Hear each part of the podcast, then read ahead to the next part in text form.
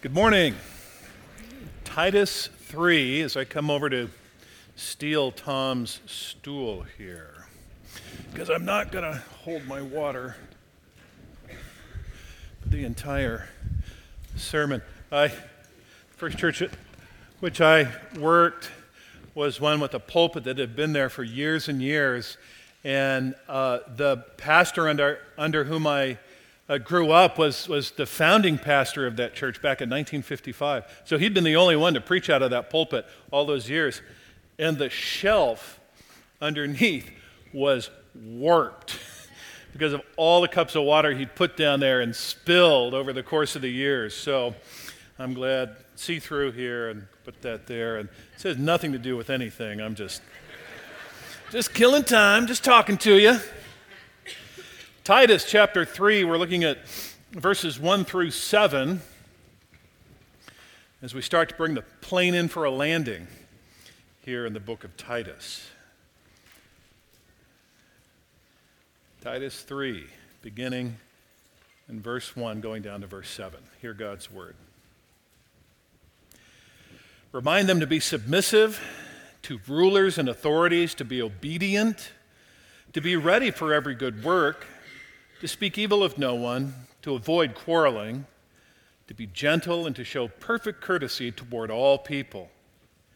For we ourselves were once foolish, disobedient, led astray, slaves to various passions and pleasures, passing our days in malice and envy, hated by others and hating one another. But when the goodness and loving kindness of God our Savior appeared, He saved us not because of works done by us in righteousness, but according to his own mercy, by the washing of regeneration and renewal of the Holy Spirit, whom he poured out on us richly through Jesus Christ, our Savior, so that being justified by his grace, we might become heirs according to the hope of eternal life. Amen. Thus far, God's word. Well, it's always important to know and to understand the context of any given situation. So uh, consider the person standing in front of you with a knife. Uh, if it's in an alley, uh, he's probably there to harm you. But if it's in an operating room, he's more than likely there to help you. Or consider the fire burning inside of a neighbor's front window. If the flames are filling the room, then the fire is probably destroying the house. But if the flames are filling the fireplace, then it's warming those who are in the house. Well, in that same way, it's always important to know and understand the context of a Bible passage. At Parbar westward, four at the causeway, and two at Parbar sounds like I don't know what it sounds like. It makes about as much sense as a crying baby. Until you know the context and you understand that it's included in a larger set of directions for the care of God's Old Testament temple. 1 Chronicles 26 18. But the earth came to help the woman, and the earth opened its mouth and swallowed the river that the dragon had poured from his mouth. Sounds like something written by Tolkien or, or Rowling. Until you know the context and understand that it's an apocalyptic expression of Satan's failure to foil God's plans through his people. Revelation 12, 16. So, when it comes to understanding the Bible, context is king. And if we see and understand the context of today's passage, then uh, it will be life giving. But if we fail to see the context and understand it, then uh, we'll quickly find it to be life draining. So, to set this life giving passage in context, I want to point out three things. The first thing is that Titus is a book full of purpose. It's full of purpose. In each chapter, there is a connection between uh, what Paul is writing and why Paul is writing it. Uh, Kip pointed this out in detail a, a couple of weeks ago to us. Uh, th- th- this letter is, is not intended for, uh, doctrinal yes men or uh, spiritual Stepford wives, if you will. No, no, Paul doesn't write, stick to the word, teach what is good, renounce ungodliness, and then expect Titus to blindly obey. No, rather, he writes, stick to the word so that your doctrine remains sound and useful. Teach what is good so that the word is upheld and your opponents are put down. Uh, renounce ungodliness so that you live godly lives. Again, Kip was clear to point out a couple of weeks ago that those uh, two little words, so that, are littered throughout this letter, keeping it from being an exhortation uh, to faith with eyes shut tight, as opposed to an exhortation to faith with eyes wide open. So, in a world like ours, which is a lot like first century Crete, where purpose rises and falls on the vicissitudes of our appetites, our emotions, our interests, our health.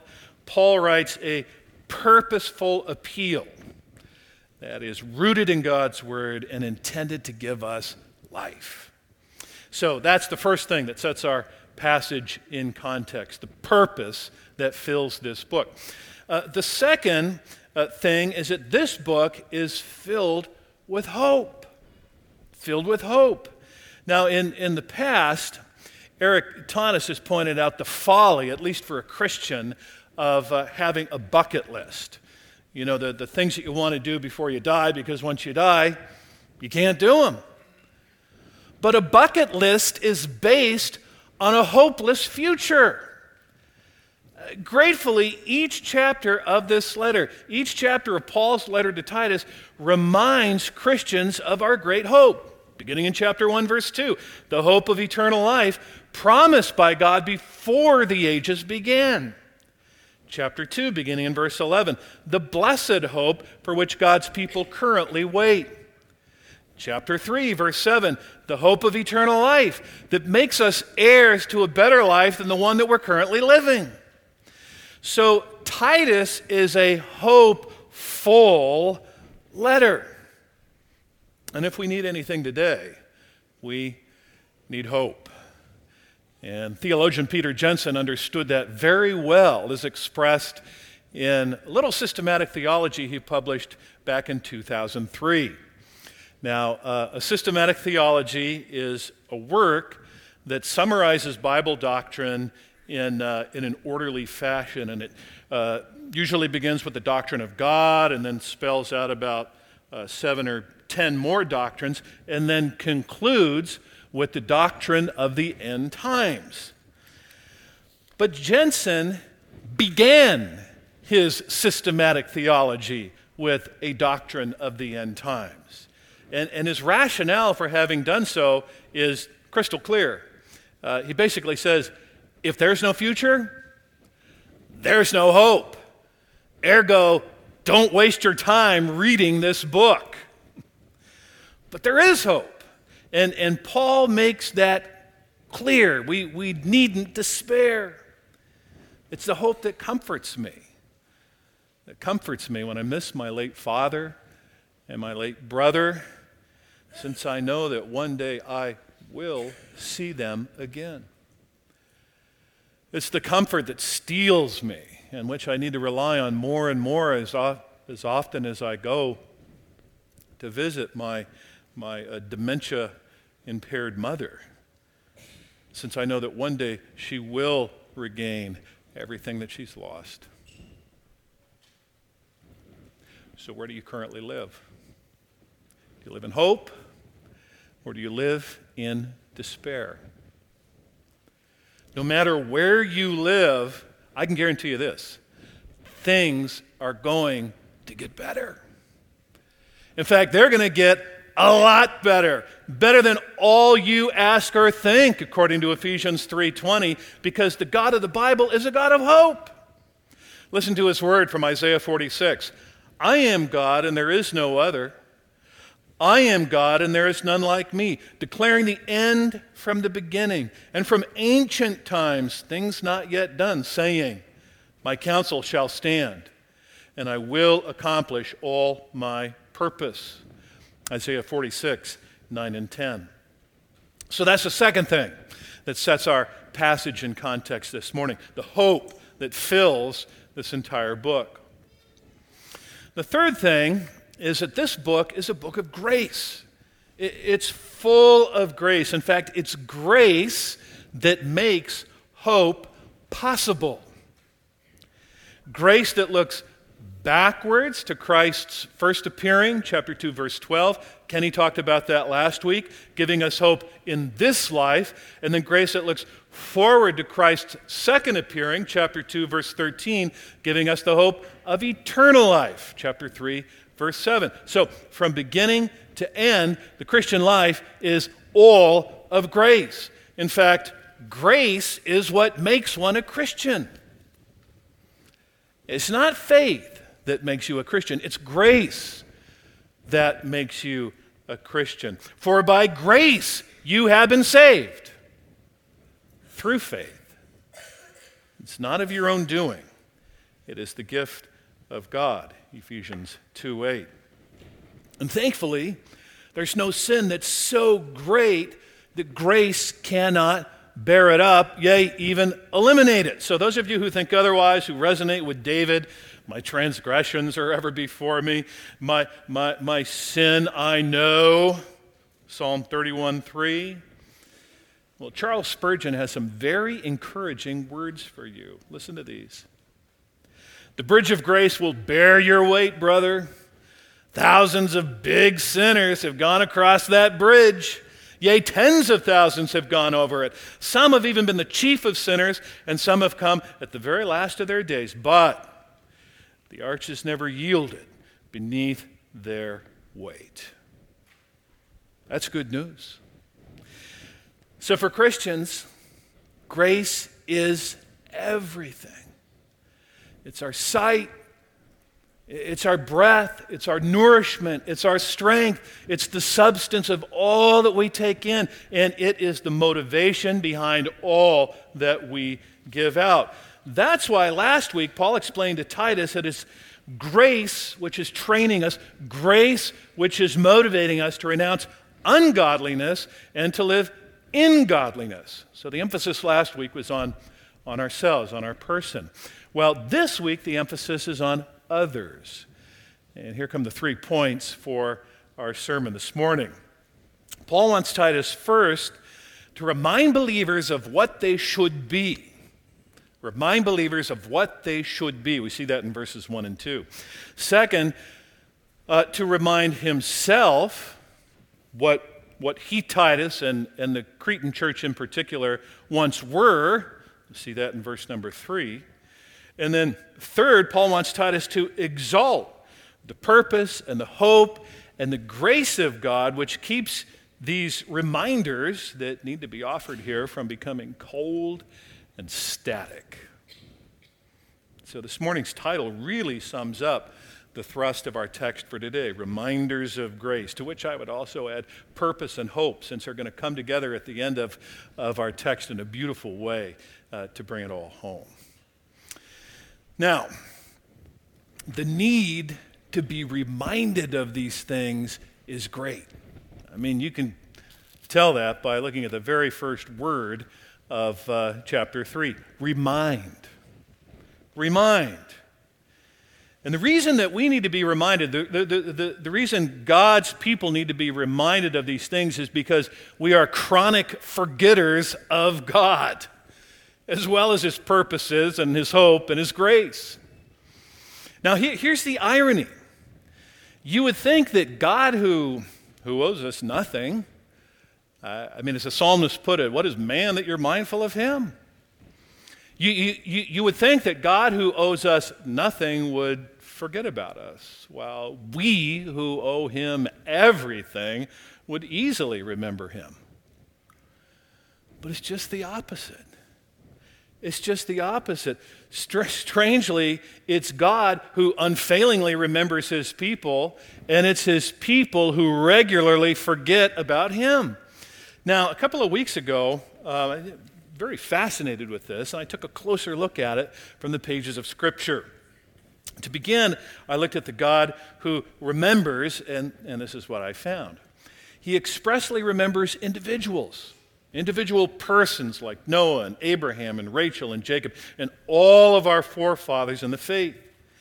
And he expressly remembers his people by way of the covenants that he made with them covenant with Noah, with Abraham and Isaac, with Israel. And he remembered that, that all of those uh, covenants uh, were forever.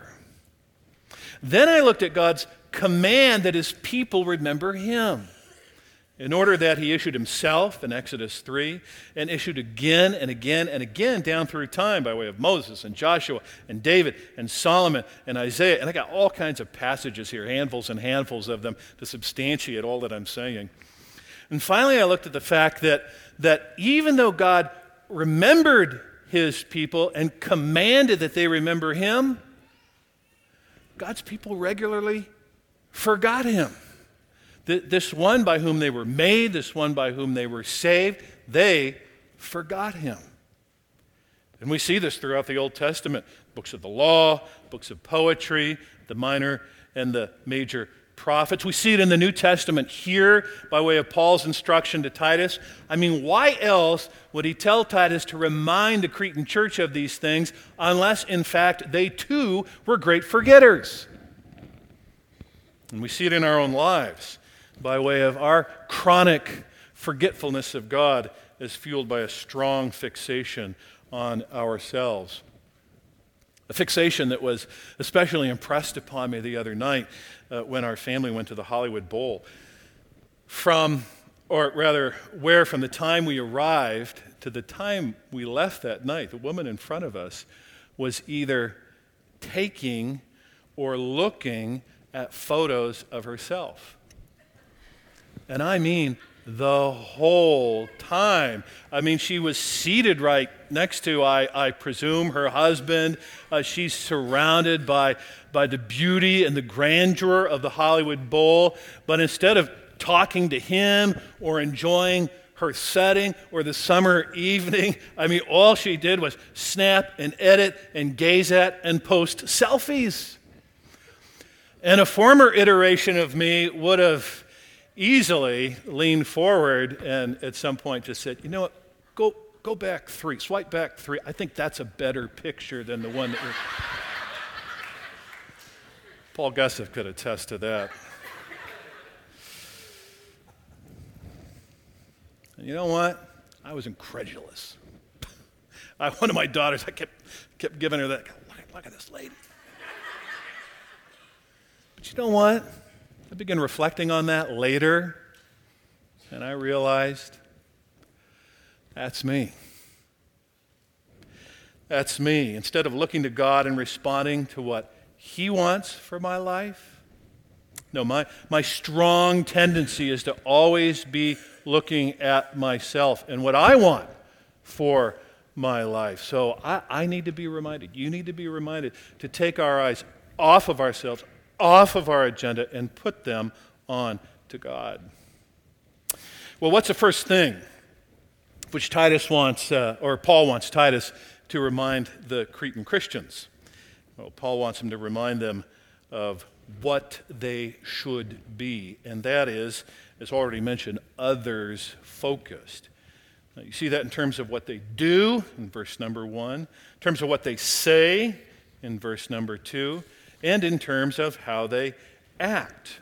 And it's helpful to understand that everything done there in verse number one, the submissiveness, the obedience, uh, the good works, are tied to one's relationship with uh, rulers and authorities. So, grace motivated submission to those above us, including civil government, is our first duty in this passage. That means a Christian's obedience to government is not based on the uh, political platform of the party to which you adhere. No, rather, it's based on the Word of God, and that with a grace saturated spirit that is seen in what we post on social media,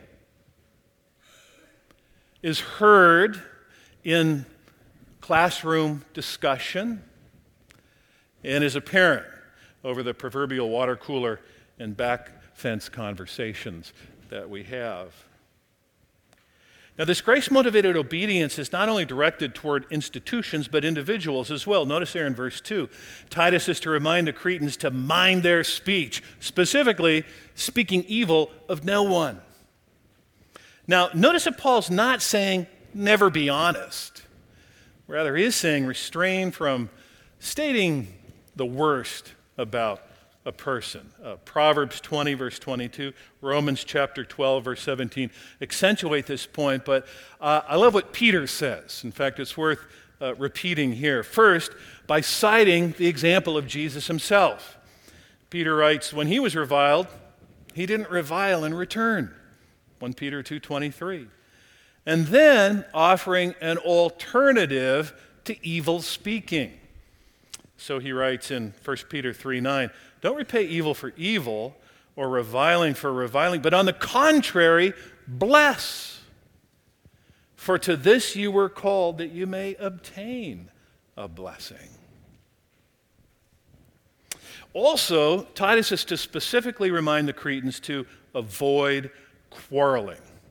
In fact, uh, to avoid quarreling and be gentle are actually grammatically linked to each other. What's interesting about that is that uh, the, the opposite of avoiding quarreling uh, then is not biting your tongue. The opposite of to avoid quarreling is not silence, but rather gentleness. And I found that to be true time and again when meeting with persons who, for one reason or another, have taken issue with something I've said or, or something I've, I've done. I found this especially true of, of students when I was a, a college chaplain. And I remember one fellow in particular, he came into my office and he sat down and he immediately began to speak and he kept on speaking and he kept on speaking for 20 straight minutes. I don't think he took a breath. And the reason is because I imagine he thought once he did, I would either dig in and resist what, whatever he happened to be saying, or I would attack him. I think that's what most people feel like, think in a situation like that. But, you know, when I don't, and I've, I've, I've seen this many times over, when I avoid quarreling, when I employ gentleness, it neutralizes the situation. Truly, a soft answer turns away wrath. Proverbs 15:1. And a soft tongue will break a bone. Proverbs 25:15. Well, Paul concludes uh, verse 2 by telling Titus to remind the Cretans to show perfect courtesy toward all people. Literally, all gentleness to all people. And I, I would go so far as to say that this is something that only a Christian can do. I mean, this isn't to say that, that non Christians can't be courteous, it's just hard to be that way over the long haul, over the course of life. In fact, one can even speak truth but lack courtesy and render it weak or, or powerless. That's certainly the way I feel when I, when I hear uh, a certain person speak on TV, and I think to myself, I agree 150% with what's being said. But the way in which it's being said makes me want to raise my hands and back away slowly. In, in, in, all of this, notice that, that some of the characteristics are the opposite of those found in the garden variety Cretans, uh, as described by one of their own prophets back in chapter 1, verse 12. So instead of being lazy gluttons, Titus is to remind them that in Christ they're to be ready for every good work. Instead of being evil beasts, Titus is to remind them to speak evil of no one. Instead of being liars and submitting to their own authority, Titus is to remind them to be submissive to rulers and authorities. Now, to be sure, while these uh, characteristics are not anti cultural, they are certainly counter-cultural. Recent months, I've had conversations with two different Christians, two different kinds of persons. One is a person who's in the entertainment industry, the other person is one who works in retail sales. So one lives amidst the glitz, and the other one is, uh, is a uh, hourly uh, grunt, if you will. But despite their different stations in life, our conversations have ended in the same place. It's, it's essentially been here. Grace motivated obedience to treat all people according to the Word of God. That, that is to say, just being a Christian can make others sit up and take notice so that when the gospel is proclaimed, they're ready to listen. Both of these persons have found that to be the case. So, first, Paul wants Titus to remind Cretan believers of what they uh, should be. That's verses 1 and 2. And second, he wants Titus to remind himself, as well as the Cretan church, of what they had been. And you see it there in verse number three. They've been foolish and disobedient and deceived by sin and sinners, enslaved to various passions and pleasures, dispensers of malice and envy, and they had traded in hatred. In other words, they were no better than the ones to whom they were speaking. And when it comes to God's word, remembering where we come from helps. Helps give us perspective. It helps give us compassion, especially in the light of what Paul is doing here. What's he doing? Well, Paul's making a comparison. Take a look at verse 3. He's making a comparison between the darkness of verse 3, uh, we were once, and then all of that, and the brightness of verse 4. Take a look there. But when God. So while Titus to, was to remind himself of what he and the Cretan church had been, he was also to do this by exalting the purpose and, and the hope and the grace of God in their lives. And that's verses 4 through 7. Because notice in verse number 5, he saved us not because of works done by us. And, that's a statement that's rendered emphatically by Paul. In fact, I imagine he put his pen down and hit the desk just to emphasize it to himself. That's how strong it is. He saved us not by works done by us, rather, He saved us, beginning in verse 4, by His goodness and His loving kindness and His mercy. That is to say, it's all of Christ. And that's why everything that we sing here, everything that we, we say from this pulpit, everything that we do, all our ministries at Grace point at Jesus. I mean, that's one of the things with which I've been very impressed over the three and a half years I've worked here. He is at the center of the target, he's the bullseye. And it's applied all of this by way of the regeneration and renewal of the Holy Spirit. Take a look at verse 5. Whom he poured out on us richly through Jesus Christ our Savior. And when I say, or when he says, poured out, it's like in waterfall proportions. Or, or, or like we sang earlier, like a flood. Now, the beauty of that pouring was not lost on any of the Jewish readers of this book because it signaled a, a, dramatic reversal in God's treatment of his people. You see, the outpouring of God once referred to as wrath, his great wrath upon sin, but now the outpouring refers to blessing. This is spoken of in detail by the by the prophet Ezekiel, and then by Isaiah and Zechariah, and most famously by Joel. Why did God lavishly pour himself out in this way?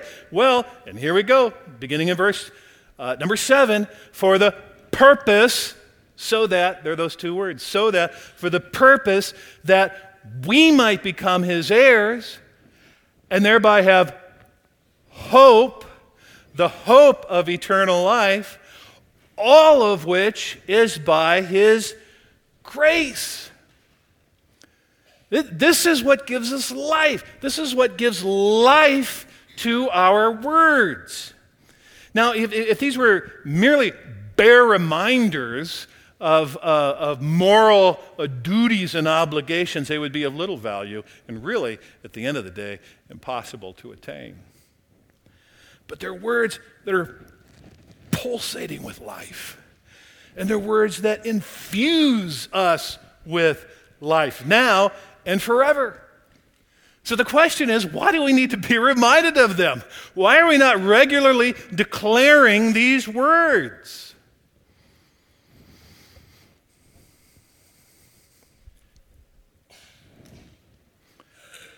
Francis Gjonaszak loved Poland. He was born and raised in Poland. He was married there and reared two boys. He was a professional soldier in the Polish army. Gjonaszak loved his country so much that um, he took part in the resistance that tried to keep the Nazis from uh, taking over Poland on the eve of World War II. And uh, as Dave Peters could tell you, that resistance failed, and uh, was imprisoned at Auschwitz. Uh, Auschwitz was horrible. Uh, when I was in college, I visited Dachau, a prison camp in Germany, uh, later, um, in my 40s, I visited Auschwitz. Uh, I, I, don't want to say Dachau was a playground, but Auschwitz was just a massive death factory. In fact, after first service, I talked to a couple who had uh, witnessed uh, some of the rooms, one room in particular, about which I'm going to speak here in a moment. It's just horrid. So, uh, there was a time at Auschwitz when, uh, for every missing prisoner, 10 were executed.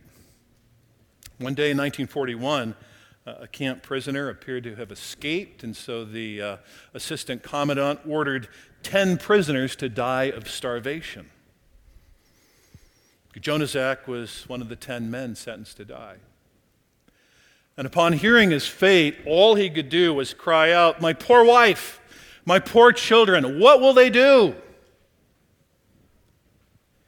Hearing Gjonaszak's pathetic plea, a, a fellow prisoner and a priest by the name of Maximilian Kolbe stepped forward and offered to take Gjonaszak's place. It's an unusual request, so it had to be processed. But the request was accepted. And so Kolbe, along with the other nine men, was sent to a cell where he, instead of Francis Gjonaszak died on August 14th, 1941. Gjonaszak later said of that that as long as he had breath in his lungs, he would consider it his duty to tell people about the love of Maximilian Kolbe. And he did for the next 54 years until he died at the age of 93. Now, does it come as a surprise that Gjonaszak would do that? You know, declare the gift of life, an extra half century and then some of life that was purchased by another man, Maximilian Kolbe, on his behalf. Of course not. But you and I would do the very same thing. And we can do the same thing by declaring the news of a far greater gift of life, eternal life that was purchased by Christ on our behalf. A gift that should make us grateful to remind others as well as ourselves of the, not the life draining uh, uh, gift, but, but a gift, a life filled with purpose and hope and grace, life that compels us to sing. Needy, come and welcome God's free bounty glorify without money. Without money. Come to Jesus and buy. And so we must. Let us pray.